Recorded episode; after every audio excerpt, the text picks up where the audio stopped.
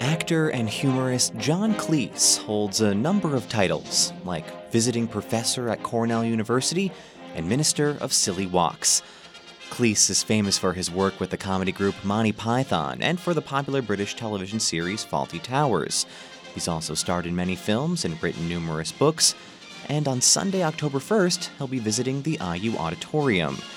He recently spoke via telephone with WFIU's Aaron Kane about the serious business of comedy, the importance of travel, what's so funny about medical statistics, and other light, breezy topics. I thought perhaps I'd start you off with a bit of a softball. Uh, why is there no hope? Oh, well, um, let me give you one example. Do you know the average attention span of a millennial is seven seconds? Do you know what the average attention span of a goldfish is? Uh oh. It's nine seconds. I think it's doubtful, I'm being perfectly serious, whether Donald Trump has a, an attention span much longer than that of a, a goldfish because there were always three things that worried me about him. One is temperament, two, his narcissism, but above all, his inability to concentrate. Gary Schwartz, who wrote the uh, Art of the Deal for him, uh, mentioned this at the very beginning. I don't think you would give him a page of something important to read. I don't think he can take it in.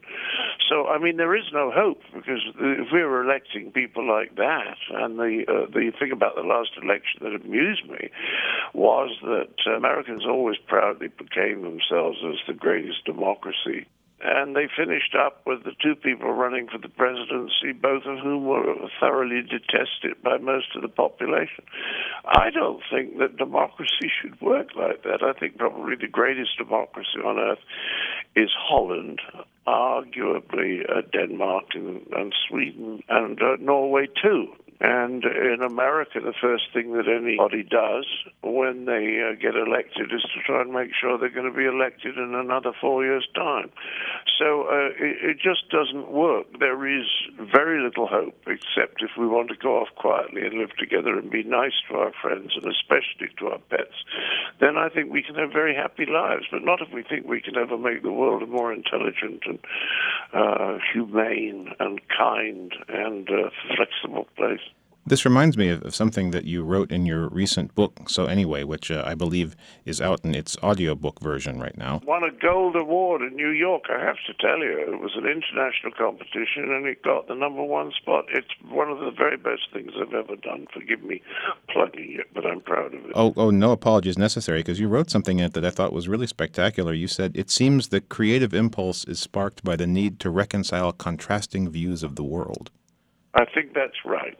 It's not original, but uh, the person who said it to me, um, this guy, famous psychiatrist called Robin Skynner, I thought about it more and more, and that explains why uh, one of the characteristics of creative people is that they traveled a great deal in their youth, because uh, then they had to reconcile that this town really is different from that town, and I like that other town better because of this, but I like this town better because of that. When people start making comparisons, it seems to strengthen the mind. Whereas if they grow up in Dullsville, Indiana, and never see any other form of culture, they don't have anything to compare it with, and therefore they don't develop their critical thinking.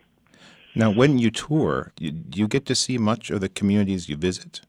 I get to have very good conversations with the people that I'm working with, and that's one of the things I like about this. Um, uh, uh, even here, with very short meet and greets afterwards, it's surprising how many really interesting things people say to me. I like that interaction. I never get much time to see the actual town that I'm in or the city. But what sort of stories and perspectives are you encountering out there in your travels?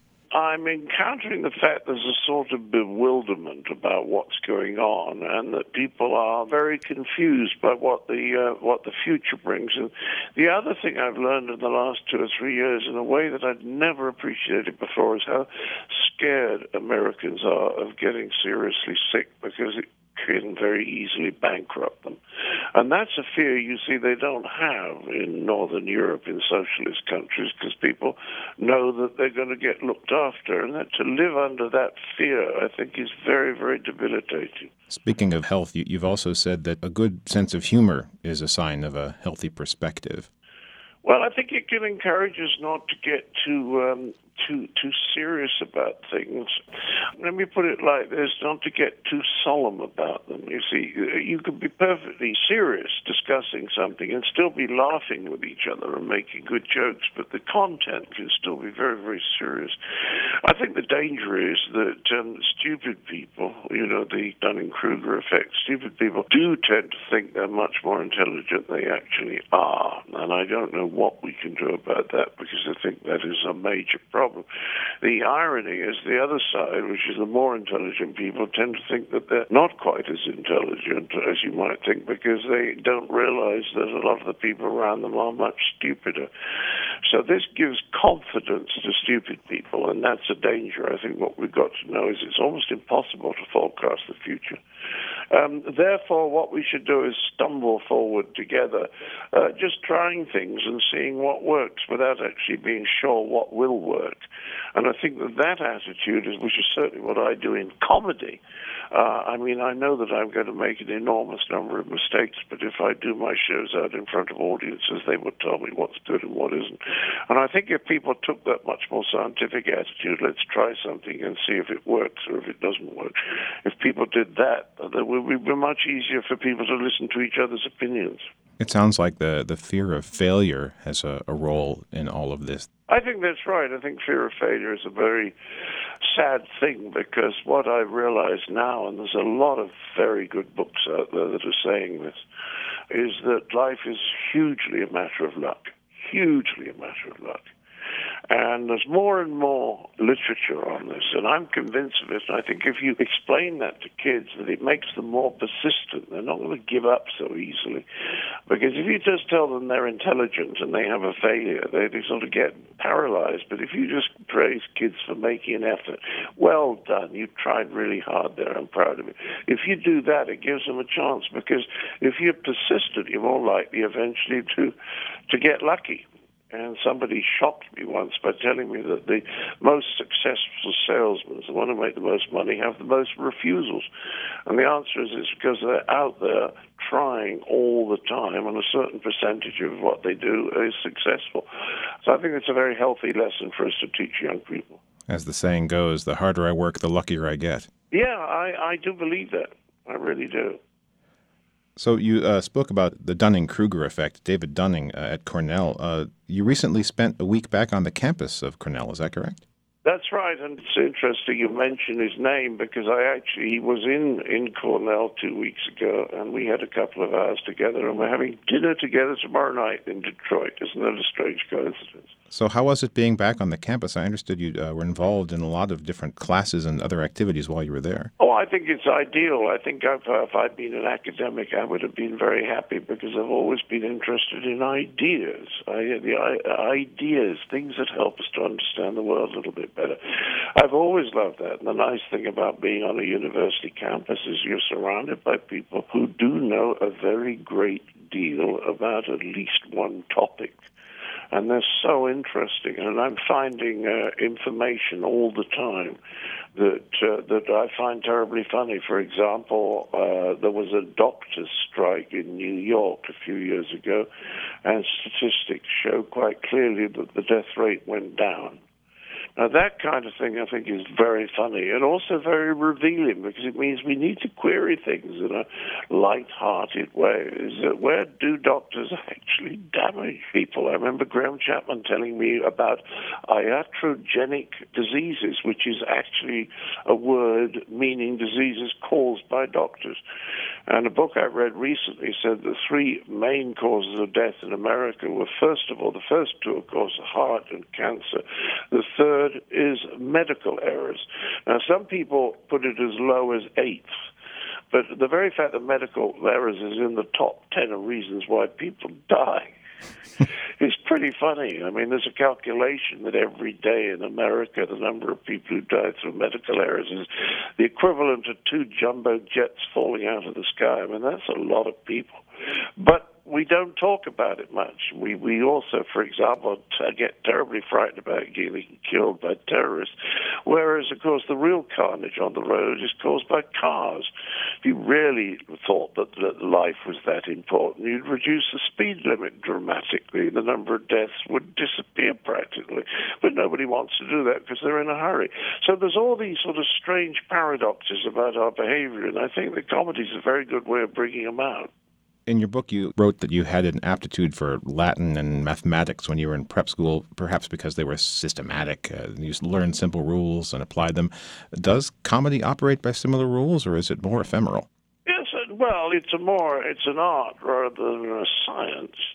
But I don't think there's any question that you learn, even if you learn very, very slowly, and even if you continue to make a lot of mistakes, as I do. I mean, I try things all the time, and, and a lot of them don't work. Well, the answer is go away and rewrite it.